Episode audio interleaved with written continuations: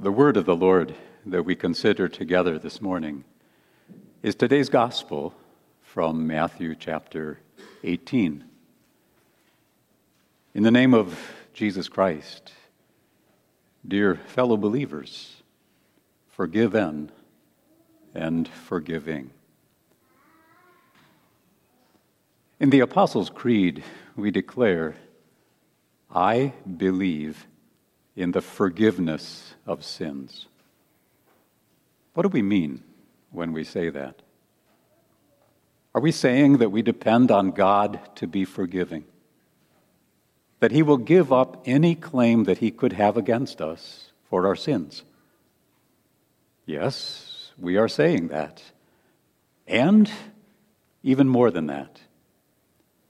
When we say that we believe in the forgiveness of sins, we agree that forgiveness is not only for us, but for others too. We are saying that we believe in forgiving those who sin against us. Do we believe that? Do we let go of hurt and anger? Or do we still find ways to show displeasure? To let someone know that we remember what they did? Do we believe in the forgiveness of sins? And does it matter if we do or don't forgive others?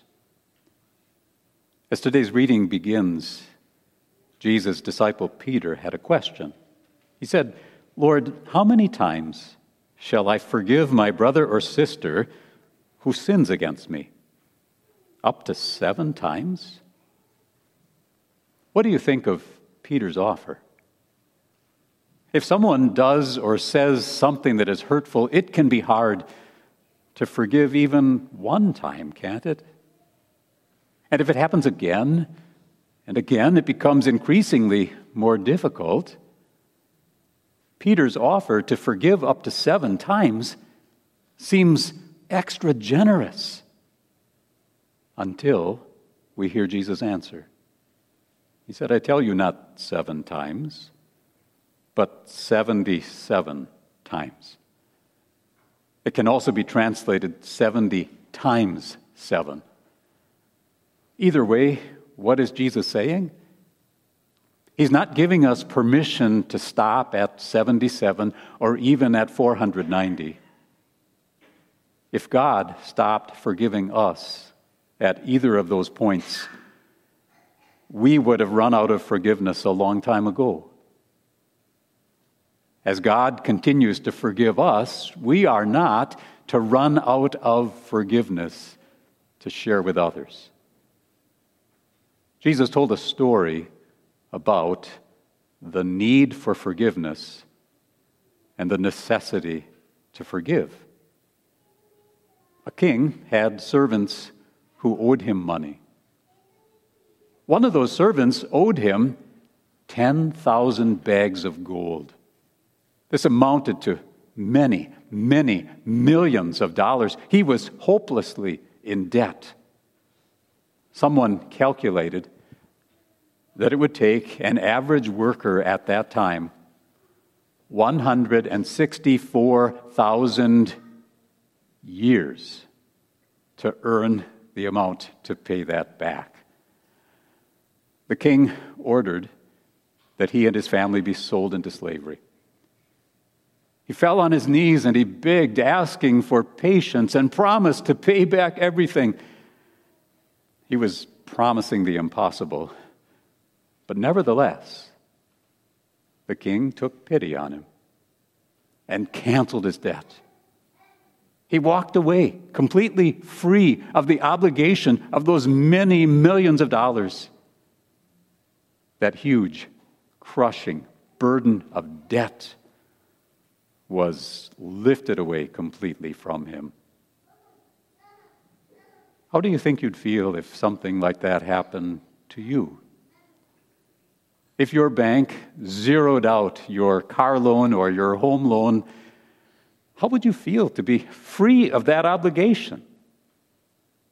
Now, think of a much larger debt being forgiven, like the servant in Jesus' story, what would that feel like? I hope you don't have to try to imagine that, because that has happened for you and for me. Each one of us had a debt that we could never repay, a debt that becomes greater day by day. It is the debt of sin that we owe to God for every wrong word, for every disobedient action, for every evil thought. If you would try to add up all of your sins, which we know is not even possible, how much would that debt with God amount to? And then with each sin of every passing hour, that debt continually becomes greater. Like that billboard somewhere in New York City where our national debt is listed and continually escalating. What if God would say, it's time for you to pay up? What could we offer to him? We have nothing valuable enough to pay for even a few of our sins. We could not call God unfair if he ordered us into eternal slavery of suffering and shame and regret for the wrongs that we have done. That is what our sins have earned. What hope do we have? Only to fall before him, to ask him to have pity on us in our huge, impossible for us to pay debt. We did that earlier in the worship service. You remember those words, I am by nature sinful. I have done what is evil and failed to do what is good. I am truly sorry for my sins. Lord, have mercy on me, a sinner. I pray that whenever we speak those words, that we remember the debt of sin that we owe to God.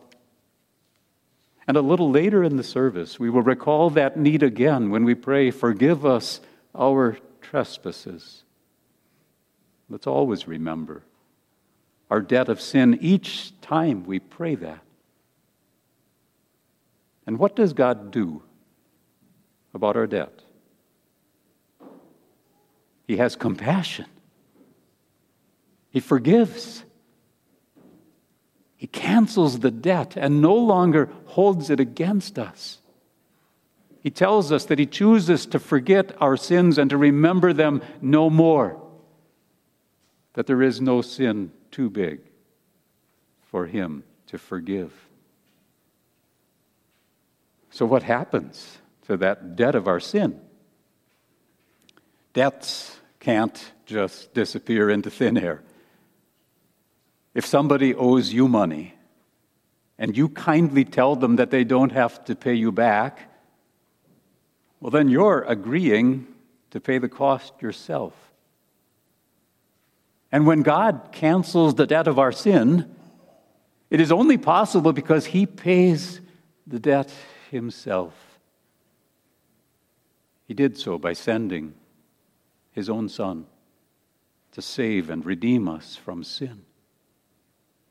It cost Jesus every moment of his earthly life with intense effort to overcome Satan's temptations so that he would earn the righteousness that we need. It cost him every wound that he suffered. It cost him each drop of blood that he shed until the entire debt of sin was covered as he died on the cross in our place. Jesus paid it all. God the Father has accepted his payment. He's canceled the debt.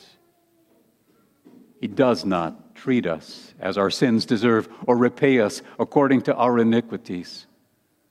He's removed our sins from us as far away as the east is from the west. This is all his undeserved, unearned love. From God who promises, as far as the heavens are above the earth, so great is his love for those who fear him. So like that servant in Jesus' story, you are sin debt-free. Not one remains on the record of your life. Peace and joy are yours in the assurance that you have a good standing with your God. And that's all his work, his gift. How does that impact your life? Take another look at the servant in Jesus' story. That servant walked away debt-free. And he went and found a fellow servant who owed him 100 silver coins, worth several $1,000. Still a decent amount, but it was not even 1% of the value of the big debt that the king had just forgiven him. And did he walk up to that servant and say, "You won't believe how incredibly generous the king has been. He canceled this huge debt of mine, so I will gladly forgive you the much smaller debt that you owe me"? That's not what happened. He grabbed him by the neck and demanded payment. His fellow servant said, "Be patient with me, and I will pay you back." But he refused. Had the man thrown into debtor's prison to work to pay off that debt. And the other servants saw what had happened, and they were shocked. We would have been too, wouldn't we? We would have joined them in going to the king and saying, "This simply is not right. It is not fair for him to not even forgive a little, even after he's been forgiven so much." And the king would say, "You're right. But have you done better? Have you always forgiven others?" Have we? Do we let go of anger and no longer hold grudges? Or do we keep waiting for times that we can remind others of what they've done to us in the past? Do we keep lists of the failures and the frailties of others so that we can feel better about ourselves or feel that we have the right not to forgive them because, after all, they're not going to change anyhow? Do we try to make others earn forgiveness before we will grant it? What can the king say to us but the words that he spoke to that servant? "You wicked servant, I canceled all that debt of yours because you begged me to. Shouldn't you have had mercy on your fellow servant just as I had on you?" God says that it's necessary for us to show mercy, that we must forgive because he has forgiven us first. If we refuse to forgive others, we are despising his forgiveness. No matter the sins that others do to us, that debt is always small compared to the debt of sin that we owe to God. And as God forgives us repeatedly, unconditionally, we are to forgive others just as God in Christ has forgiven us. Forgiveness from the heart, sincerely given, Jesus says, is one of the identifying characteristics of his people. When we forgive others, we are thanking God for the forgiveness that he has given us. We have been forgiven to share his forgiveness with others. The devil wants us to think that we have the right not to forgive. Perhaps there's someone who refuses to forgive you. And maybe when you happen to see them, they either pretend not to see you or they look away. And they want you to hurt. And it does. But aren't they hurting themselves far more? Aren't they locking themselves in that prison where sins need to be paid for forever and ever? Don't go back to that place. Jesus set you free from there. Never ignore the high price of compassion and mercy that God has paid to forgive us and to forgive others too. In today's first Bible reading, Joseph's brothers were afraid. They had sold him into slavery over stupid family squabbles when he was young. He ended up as a slave in Egypt, and he was falsely accused and unfairly imprisoned. And then, through an unexpected chain of events, he became a powerful official in the Egyptian government. And he could easily have ordered his guards to imprison or execute his brothers. But instead, he said, "Am I in the place of God?" It was not his place to condemn his brothers and to make them pay for their sins. He would not stay in that place of anger and resentment and refusal to forgive, not after God had so graciously forgiven him and them too.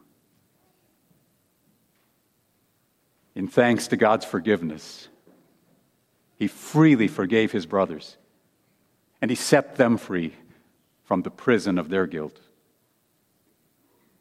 I pray that that is what you and I want for those who sin against us. Forgiveness doesn't mean that trust is automatically fully restored. Forgiveness doesn't mean that sins aren't serious.